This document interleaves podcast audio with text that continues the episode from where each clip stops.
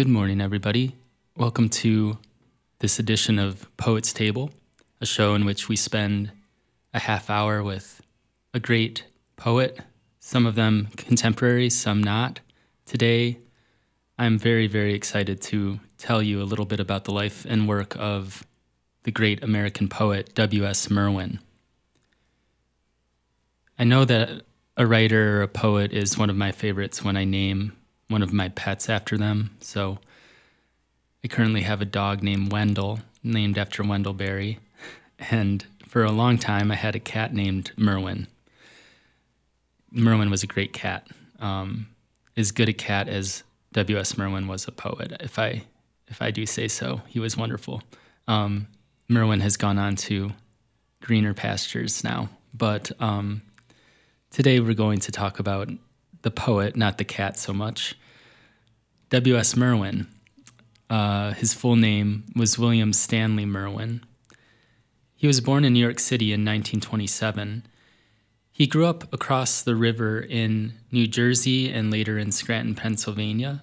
Um, his father was a Presbyterian minister, and from what we know from Merwin's writing, as well as things he said about his dad, um, he was at times a very difficult figure. And Merwin grew up in kind of that milieu of the church and hearing hymns and the psalms. And I think that there's something of that cadence, um, that kind of reverence for language uh, that comes through in his poems. His early poetry was um, much more, we could say, formal, meaning uh, Merwin used punctuation, he used a lot of rhyme. He was very influenced by um, more traditional poetic forms.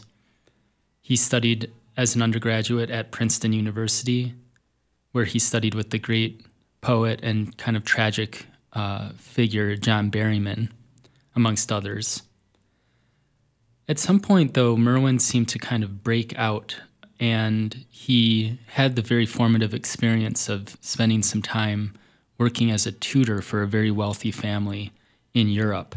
And his exposure to Europe, particularly France and Italy, put him into relationship with certain traditions, um, such as like the troubadour poets of southern France he became an excellent and maintained this work throughout his career, an excellent translator of other poets' work um, in a dizzying array of languages. It's it's quite unbelievable if you ever find a book of W.S. Merwin's translations to see how many languages he was working from.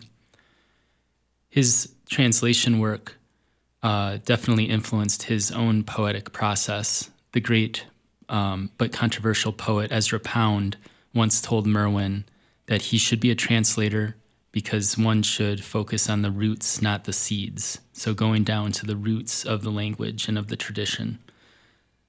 So, Merwin became a translator. Um, he became, of course, um, even more and more as he as he grew older, um, a poet in his own right. He actually found an pretty much abandoned farmhouse in the south of France and purchased it for some absurdly small amount of money.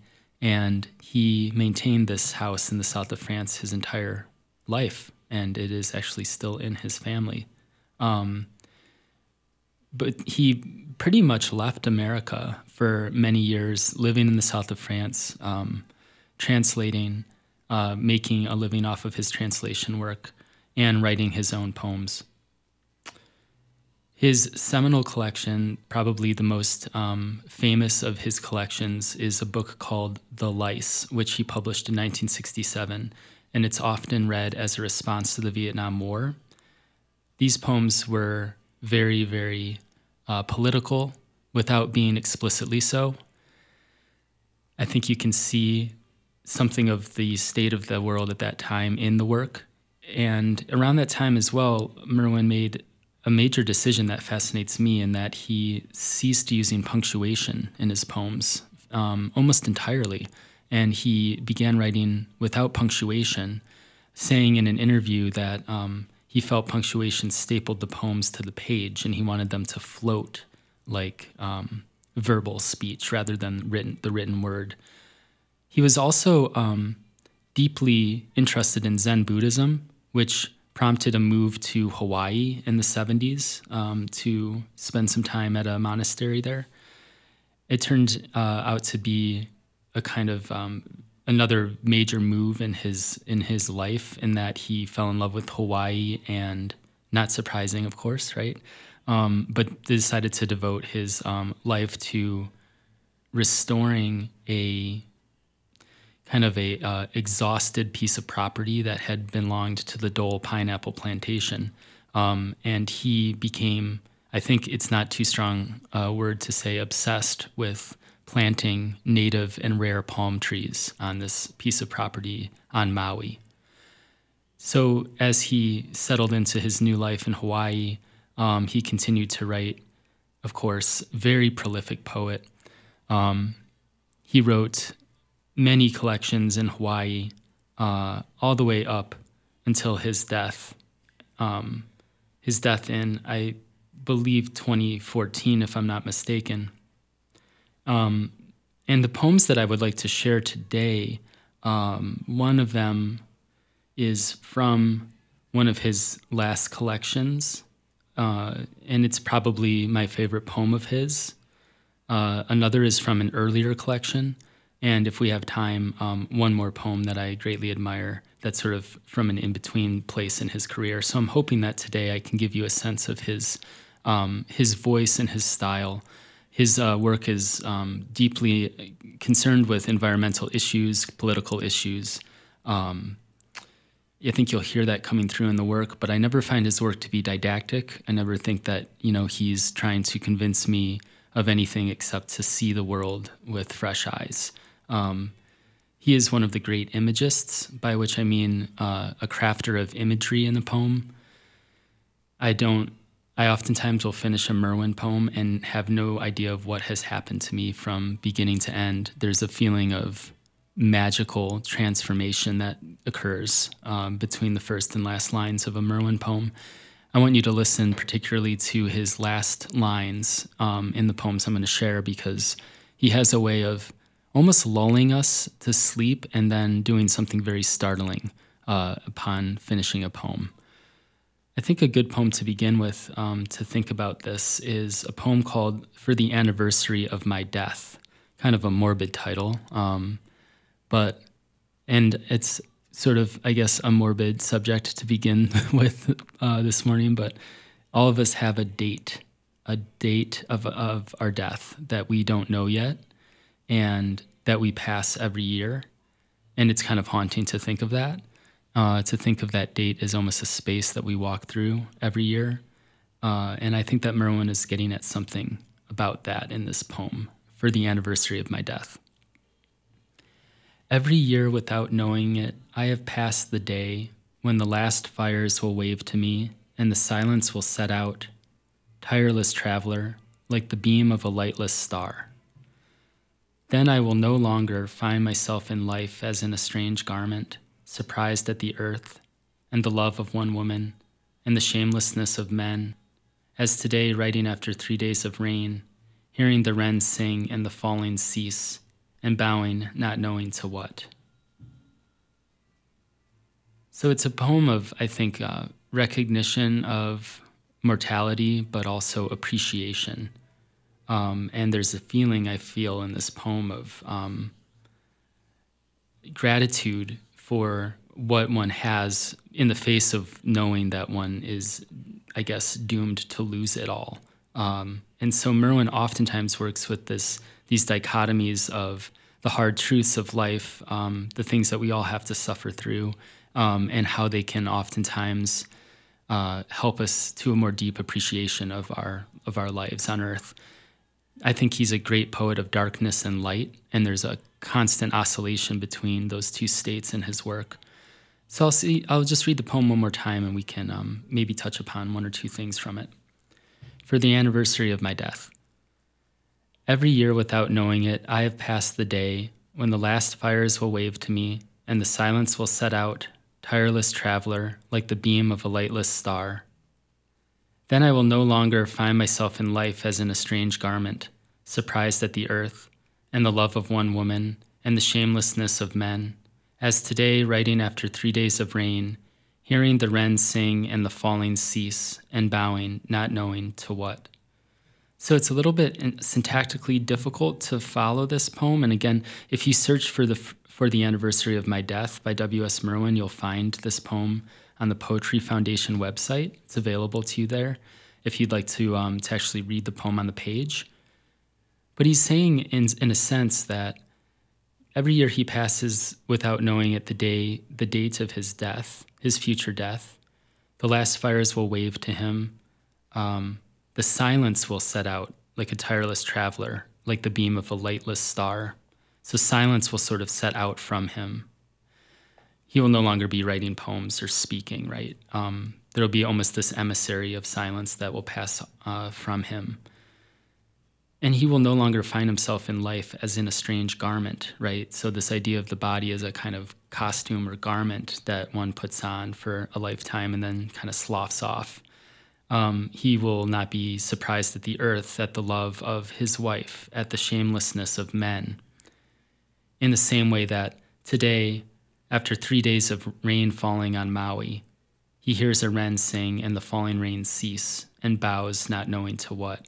So, this moment of sudden silence after this torrential downpour is the equivalent of when he will die in that kind of silence, that same space, spaciousness and silence. So, kind of a remarkable poem, I think. Uh, going from you know one of the most morbid images we can imagine, the date of our death. Um, and I should say the poem is also it says for the anniversary of my death. It's almost dedicated to this date in a way. Um, but it calls us to this moment of clarity when he hears the wren sing after all of this rain that's fallen, and death, rather than becoming something, uh, seeming something very scary uh, or unknown, feels in this instance to be something that we might even welcome and bow to um, and feel gratitude towards. All right, so um, the next poem I would like to share is, um, for some reason, my favorite poem of Merwin's. And this poem is called The Pinnacle, P I N N A C L E. If you search for it, you'll find a link to it um, through the writer's almanac, actually um, which also featured the poem at one point.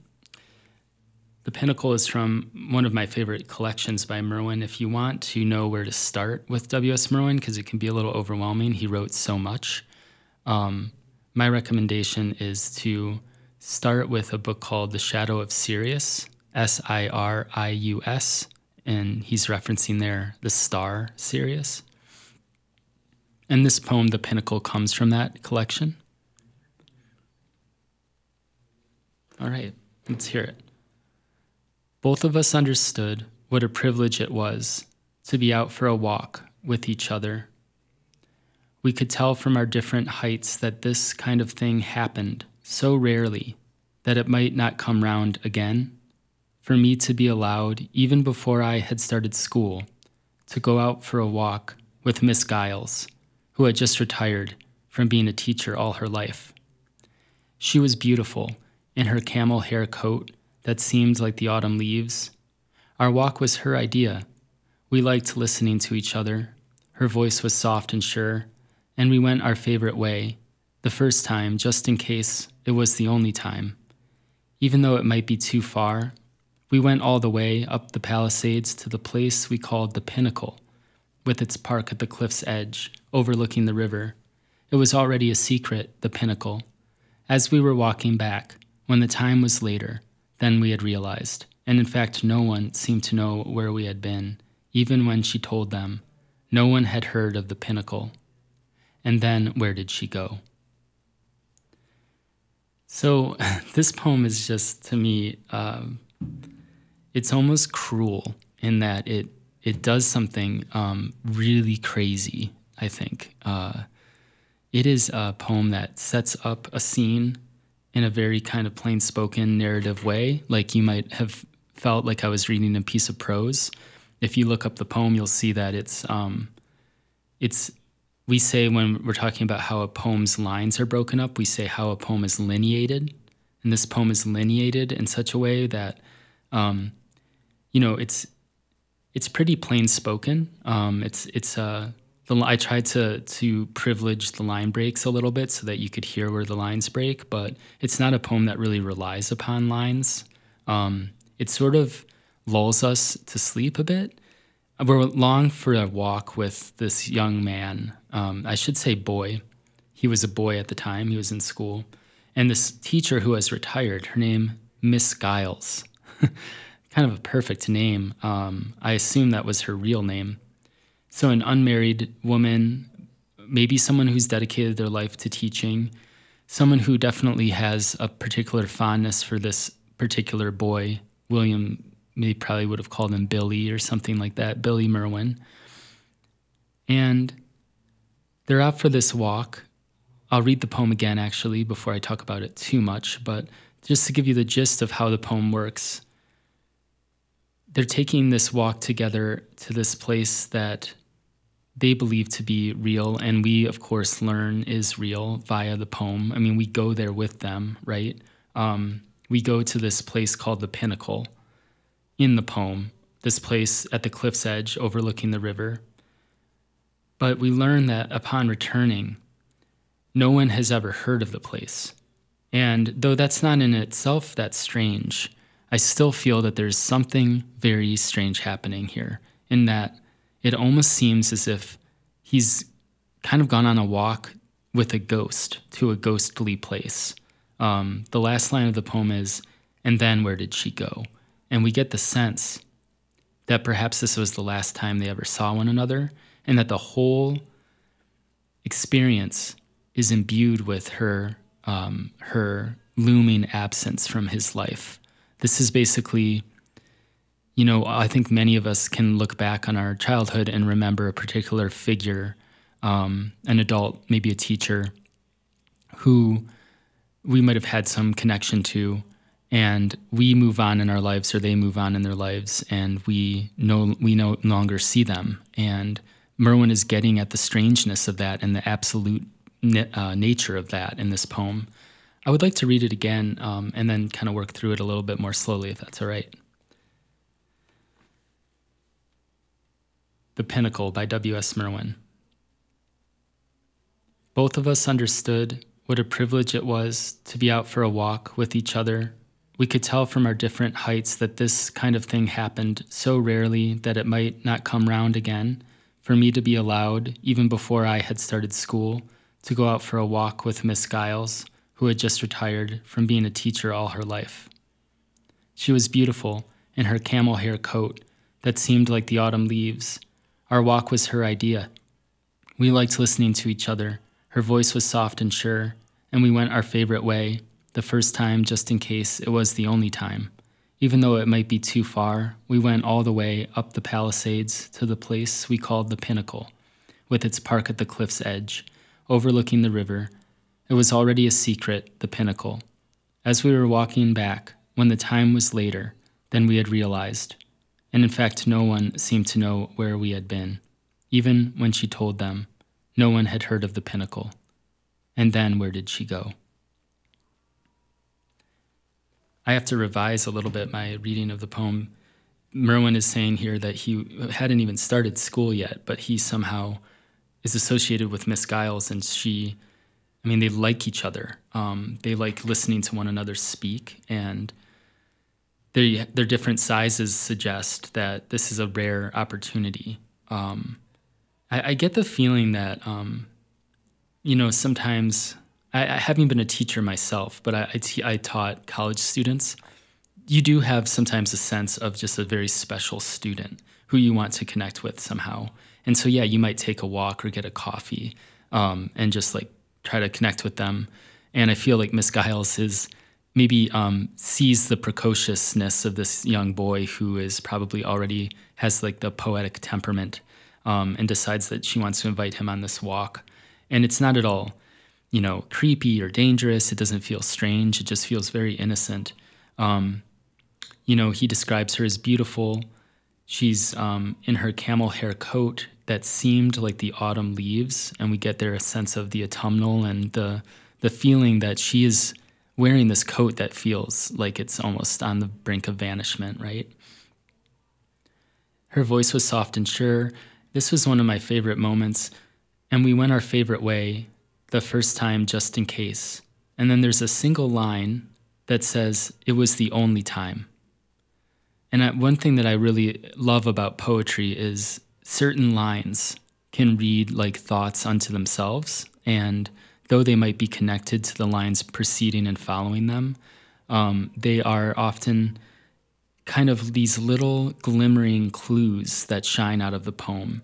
So, though the sentence actually reads, We went our favorite way the first time just in case it was the only time, even though it might be too far by isolating that phrase, it was the only time. Um, obviously, in some way, he's conveying that this is the only time that this happened. So, this is a moment of great significance in the poet's life. Um, this walk is already a secret, and they're walking back. The time is later than they had realized. And they tell people, it seems, that, hey, we walked to the pinnacle. and no one has ever heard of the pinnacle. And I'm having a hard time explaining why it is that I find that so strange. It's, you know, it's like this knowledge that they have alone. And it is representative of this experience that they've had together, walking together. Um, the pinnacle is sort of like a symbol of this walk and this moment of almost apotheosis where uh, the the boy W.S. Merwin and the elderly Miss Giles have had this. You could almost call it like, I don't know if I want to say a religious experience, but this almost like pilgrimage together to this place that means something to them, but no one else has ever heard of. And it, it's maybe a metaphor for those conversations we have with someone that, you know, you come back from in a sense, and you really can't share w- what happened because they are so um, private and secret, as Merwin says in this poem. If you're looking at the poem on the page, again, The Pinnacle by W.S. Merwin, available with an easy online search, um, you will see that there's a big stanza break after no one had heard of the pinnacle. And Merwin does this thing that he always does, which is just this astonishing move where he throws something at you you're not expecting, and he says, "And then where did she go?" Um, it's it's just so I I, I kind of want to use the word brutal. Um, it's just one of those moments where you feel again like the anniversary of my death that I just read earlier. Um, the poet wrestling with vanishment, death, absence in this way that is just astonishing to me, and I hope to you as well. Well, in the time we have left, I'd like to read um, maybe my there not to it's not that important. I mean, to qu- try to quantify one's favorite poems, but the present is neck and neck with the pinnacle for me. Um, this poem, "The Present" by W.S. Merwin, which you can find um, on the Merwin Conservancy website, which is a website maintained by um, a kind of trust that is working to continue Merwin's work in Hawaii by maintaining the gardens that he that he planted there on Maui. So, we're going to talk about the poem The Present, which is um, from Merwin's uh, book of poems, Garden Time. And Garden Time is a really interesting title, right? This idea of time spent in the garden, but also the different sort of um, quality of time that one finds in the garden, in the natural world. And this poem is about a garden. I think it references the Garden of Eden, as you'll hear and it's about time. So this poem is called The Present. As they were leaving the garden, one of the angels bent down to them and whispered, I am to give you this, as you are leaving the garden. I do not know what it is or what it is for, what you will do with it. You will not be able to keep it, but you will not be able to keep anything. Yet they both reached at once for the present, and when their hands met, they laughed. what is the present? I mean, there's a pun here, right? It's a it's a gift, but it's also the present moment. It's all that we have. um, the present is being offered these kind of Adam and Eve characters upon leaving the garden. It's sort of like time is going to start right now, and you're gonna you're gonna be in the flow of the past, the present, the future. Unlike in the garden, where there's a kind of um, eternal quality to time. So I'm giving you this present gift slash present moment, or maybe present life, and you're not going to be able to keep it. But there, then again, you won't be able to keep anything. And these two figures reach out at the same time to take the present. And when their hands meet, so it's almost like they might reach for the present and their hands kind of almost maybe the present is not something tangible that you could hold. So their hands touch and they laugh, which is just this like wonderful kind of turn in the poem where we go from this buildup of something like a, almost an angel, right? Um, well, he says one of the angels uh, offering them this gift, and then there's this moment where of connection or recognition when the two touch and laugh. So let me read the poem again, and then we can think a little bit more, though we are running low on time, unfortunately.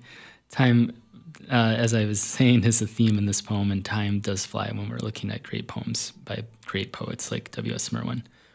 The present. As they were leaving the garden, one of the angels bent down to them and whispered, I am to give you this as you are leaving the garden. I do not know what it is, or what it is for, what you will do with it. You will not be able to keep it, but you will not be able to keep anything. Yet they both reached at once for the present, and when their hands met, they laughed.